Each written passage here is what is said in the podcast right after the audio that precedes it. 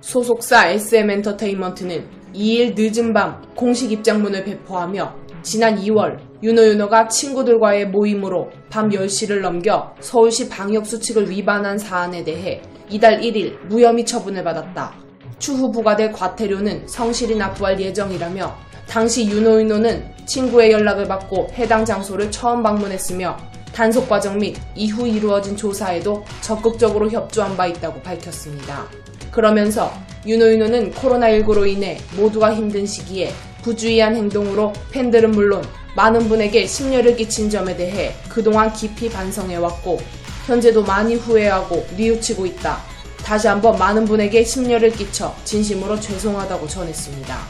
이와 관련 경찰로부터 5월 이번 사건을 송치받은 검찰 관계자는 상황이 발생한 2월 25일 당시에는 서울시의 고시 기준에 따라 영업시간 제한 위반은 방역지침 준수명령 위반으로서 과태료 사안이었기 때문에 형사처벌 대상이 안 된다며 물론 4단계 이후인 지금은 고시 내용이 바뀌어 영업시간 제한 위반이 집합 제한 금지로 들어가기 때문에 벌금형 형사처벌 대상이라고 설명했습니다.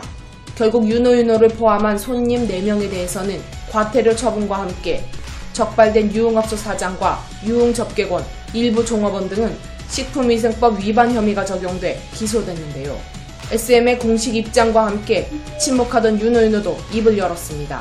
윤호윤호는 안녕하세요 정윤호입니다. 먼저 지난 일로 인해 저에게 실망하신 모든 분께 다시 한번 진심으로 사과드립니다. 라고 말문을 열었습니다.